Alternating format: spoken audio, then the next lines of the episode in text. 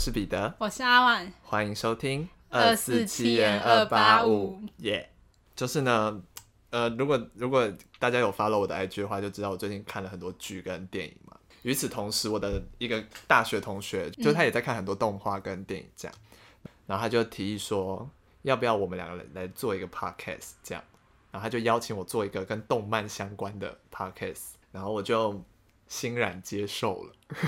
所以可能之后会在我的我的声音又会出现在别的 podcast 上面。你要跳槽了？不会，这个频道我们还是会继续经营。我那个频道会是另一个面向的我。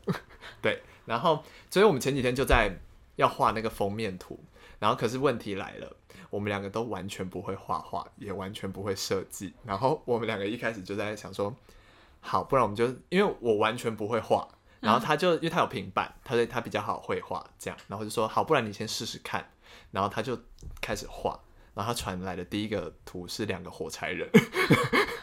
然后我看到那个时候，我想说，好了，也许有一种你知道，就是 童趣童趣感，然后跟一些就是，反正后面他就开始一直精进他自己，然后就开始，我不知道他用什么方法，他最后画出来的图是很像那种动漫人物的图，嗯、可能是有一些。我不知道影像描图吗？还是什么？还是 iPad 有什么功能吗之类的？可能是吧，之类的，对的。仿照的话，这样。对对对，然后他我们在过程中还有一直提到阿万，因为阿万是非常会设计的跟绘画的人才。然后我们边画的时候就一直在想，为什么我们完全没有这个能力呢？为什么他画得出来，我们只能画出火柴人这种东西？我帮你们画，钱汇到我户头里。对，我们那时候甚至有想说，还是我们付钱给阿万，叫他帮我们画。对，但是我们最后还是有诞生出了一张封面，我自己觉得还不错。对啊，对，但是封面只是一个开始，之后要录动漫的内容，对我来讲有点压力，因为我会，我我是一个看电影跟看动画会在那个当下有很多感感触，可是通常看完之后，你要我回想刚刚有什么感触，我很很容易就忘记了。所以就变成说，如果我真的要做这个，就是之后如果要做这个节目，我就当下记录，对，我就变成要当下记录。可是这样我就会有种好像没有那么沉浸在这个动画或是动漫里的感觉。所以我我现在还在做一些自我调试，但可能到时候出来前几集会比较有这样的状况。反正就是在慢慢调试这样。嗯。但其实我真的是题外话，因为我本人其实是一个超不会。超不爱看剧跟追剧的人，我顶多只会看 YouTube 上的影片跟一些综艺节目类，我比较喜欢。大部分都在看漫画，但我最近有开始看韩剧，看的叫做《无法抗拒的他》，因为我觉得宋江很帅。那再跟大家讲一个，你先分享，你先分享。韩韶禧好漂亮啊，超级就是，我是整个整个，然后呃入坑的那一集是，你这样会不会爆雷？不要讲太明显，反正。呃，是男女主角有点争执的时候，然后我觉得女主角好凶哦，太太太漂亮了，然后然后就决定我入坑就才开始看这部剧了。你入坑的点很怪，而且哇，女主角骂人真气势逼人。你说她很有魅力的在骂人。对，我觉得对女主角比男主角其实更吸引我。不是那种无理取闹的在骂人。呃，你的表情看起来是不会啦，反正这是一部就是节奏比较慢的剧，大家如果喜欢就可以去看。好，说到这个无法抗拒的他，就讲到昨天发生的另外一件事。反正就是我这两天在就是拍片这样，然后呃，我们昨天拍完片的时候，跟那个拍片的女主角就是一时兴起，然后我们就开始在拍一些。杂志类杂志的就是一些给白照，然后现场就有人提议说，还是你们模仿那个无法抗拒的他那个封面，然后我那时候就没想什么，他说好啊好啊好啊，然后就拍，然后拍出来的时候就，哇，跟本人真的是长得非常的不像呢，真的是，就是我后来发在线动，然后跟大家说，哇，我会遭天打雷劈吧，大概有一半的人回我说会，阿万就是其中一个。谁都不可以模仿宋佳欧巴，但是有另外一半的人会说 不会啦，你就是可能哪个角度调一下，为什么可能有一点像吧？这种、就是，请他们不要说谎。我就说我我都一律会说我喜欢你的客套话，对，好好笑啊！好，那我来分享我最近发生的事情。就最近我就煮了一锅咖喱饭，当我在吃咖喱饭的时候，我突然想到一个。以前的偶像剧的情节是犀利人妻，最近也很红。它就是里面有一段是温昇豪就很生气，对女主角隋棠说：“我不喜欢把咖喱饭搅在一起，咖喱饭就是要分开吃。”类似这样的情节。我后来一边吃咖喱饭，我就一边想到这个情节，我就想说：我到底是分开吃派呢，还是搅在一起吃派？我本人是搅在一起吃派，哎。后来我发觉我本人是两派皆可，我是看心情派，哎。那卤肉饭你是搅在一起派还是分开派？呃，卤肉饭的话，我应该是属于呃分开，因为通常卤肉饭的碗会很小。然后你只要翻它，饭粒就会掉的满桌都是。可是我卤肉饭也是搅在一起派，因为我会觉得旁边的饭就没有味道啊。那你不就要搅在一起才会每颗饭都有酱汁吗？我觉得卫生大过于。那可能是我的技术很好，饭不会掉出来。请你，请你收回这句话。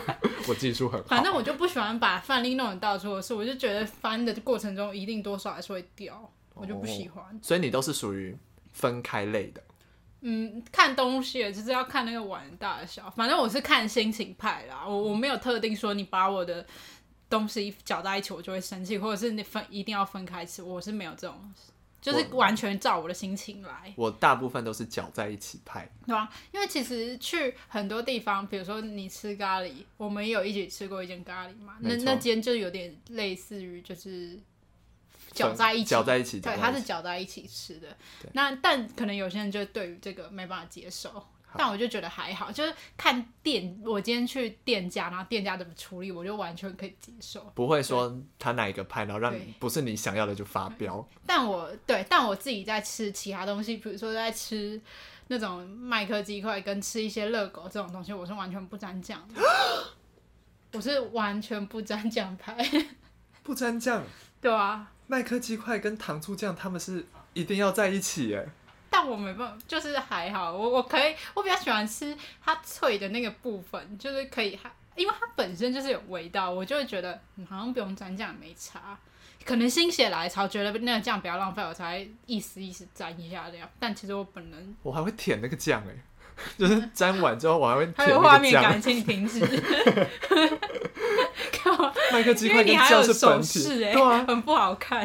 要这样舔啊？但我自己是还好，知道吗？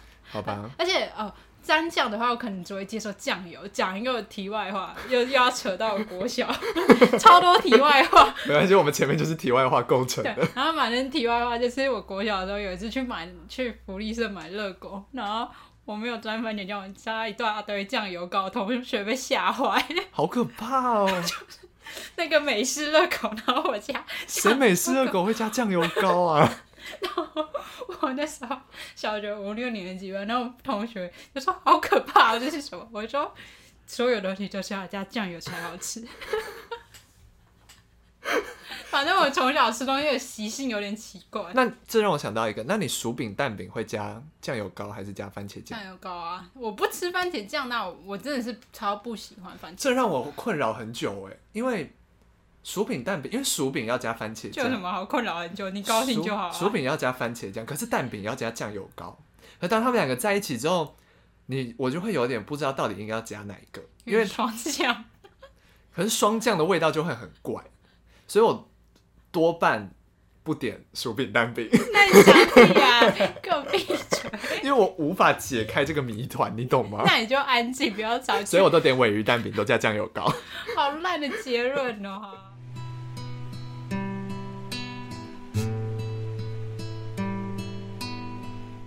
进入今天的案件。今天是凶宅特辑的第二集，今天由我来主讲。我今天要讲的凶宅是在韩国，它的名字叫做提川长春花园，但它不是一个花园。欸，但我发觉你都市传说跟这一特别奇怪都很偏爱韩国。对啊，其实就只是找资料找到的，完全没有任何的原因。因为其实，在找资料之前，我完全没有听过这个地方。哦，对，然后它是并列在韩国三大凶宅之一。那它的坐落的位置是在韩国中清北道提川市。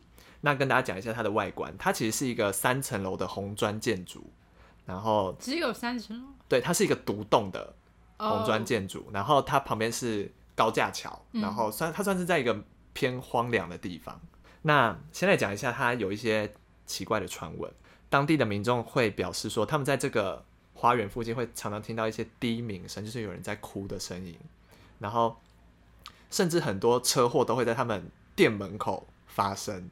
在那个时候，经过统计，整个提川市有百分之二十的车祸案件都来自于这里。都在他们门口发生。经过一些笔录跟一些调查，有些人表示说，他们在开车经过这里的时候，会看到小女孩突然冲出来，那他们就闪避不及，对他们就会紧急刹车。可他们紧急刹车完下车检查之后都没有看到小女孩，或是其他真的在这里发生事故，就是有撞车或什么之类的。他们说，在他们开车经过这里的时候，会看到后面有两个女的在追自己的车。然后他们当然是会加速嘛，要甩掉他们。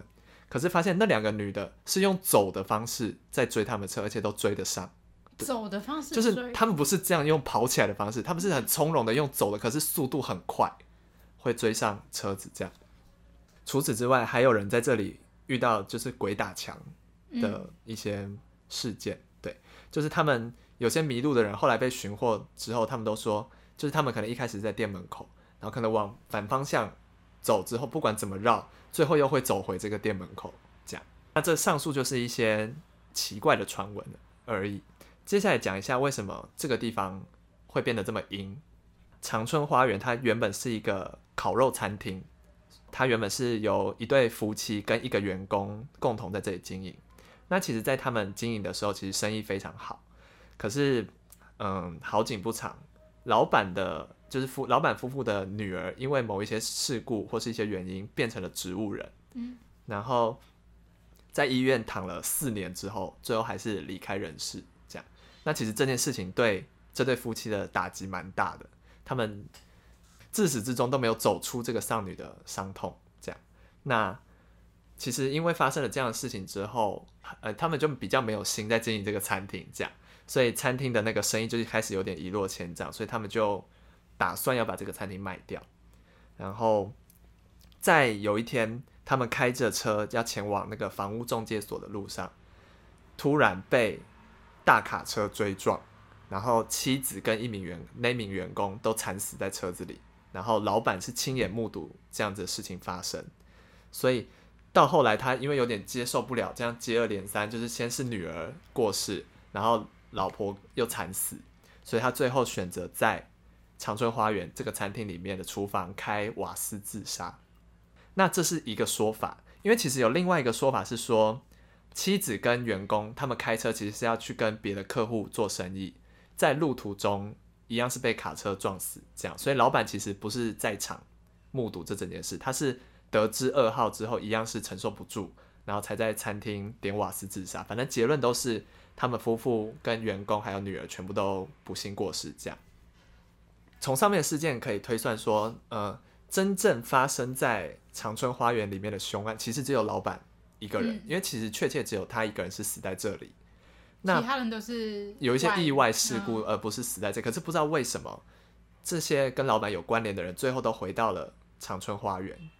我自己推断是，可能是因为这个地方是所有人的共同点，因为毕竟他们是一家人，所以他们死后如果没有被困在当地。就是他们过世的地方的话，他们最熟悉的地方应该就是回到这个餐厅这里。这样，其实，在最一开始的烤肉餐厅的老板过世之后，这间餐厅其实有再经过很多的转卖。那后面有一个人他买下了这里，那他也继续在这里经营不同的餐厅，但是有遇到一些怪事。好，首先就是有一个客人在这里用餐的时候，他在用餐到一半，他就跟一个女的服务生点了两盘猪肉。但是他等了很久都没有送上那两盘猪肉，所以他就很生气的跟另外一个服务生抱怨。但是那个服务生却跟那个客人表示说，他们餐厅根本没有女的服务生，就是整个餐厅的服务生都是男的。好，这是一个事件。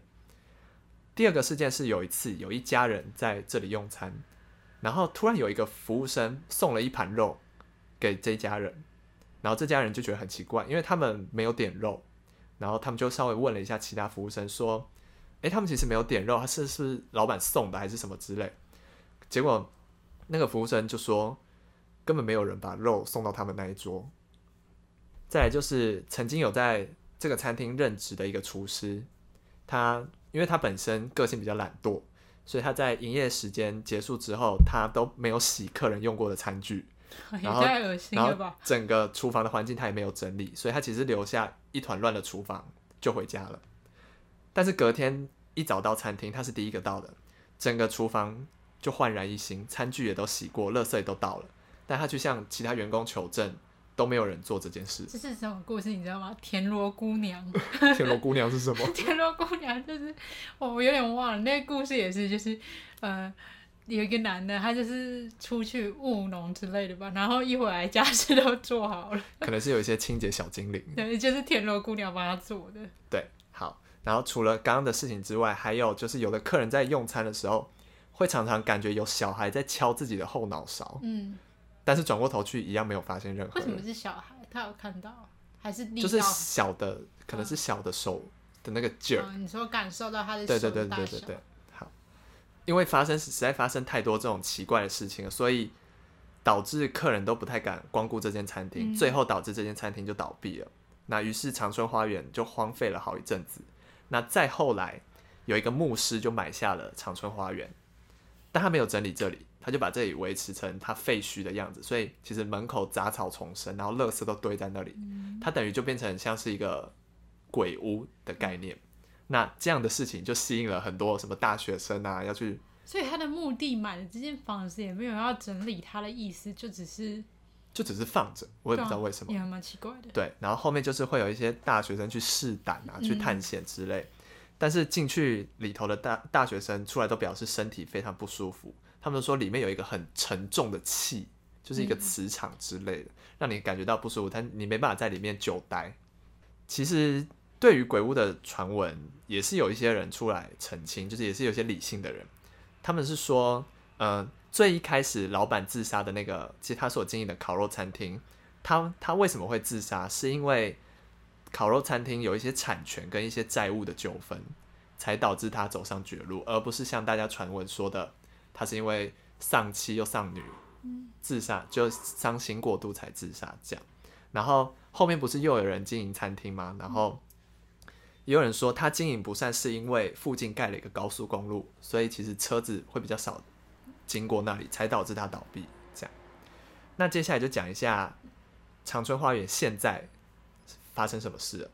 在二零一二年的时候，有一对首尔来的夫妇，他们买下了这里。那他们把这里从里到外进行了一个大整修，把它一楼改建成咖啡厅，然后二楼改建成佛堂。哦，对。那不知道是不是因为佛堂加持，所以其实从这对夫妇买下长春花园之后，这里再也没有传出灵异事件了。哦，oh. 对，然后这对夫妇就以凶宅作为宣传的噱头，其实吸引了很多人来这里喝咖啡。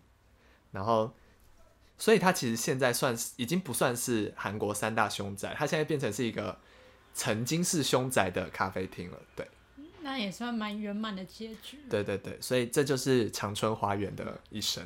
但我觉得，像我们上集跟这集都有讲，就是都是凶宅嘛，就是大家可以发觉，其实，在凶宅的灵异事件过后，大家都会有一个比较理性的说法。对。然后就是看大家比较相信哪一个。对。我觉得，如果你之后有去韩国旅游的话，可以不妨去这里喝个咖啡。现在还开着吗？对，现在还开着。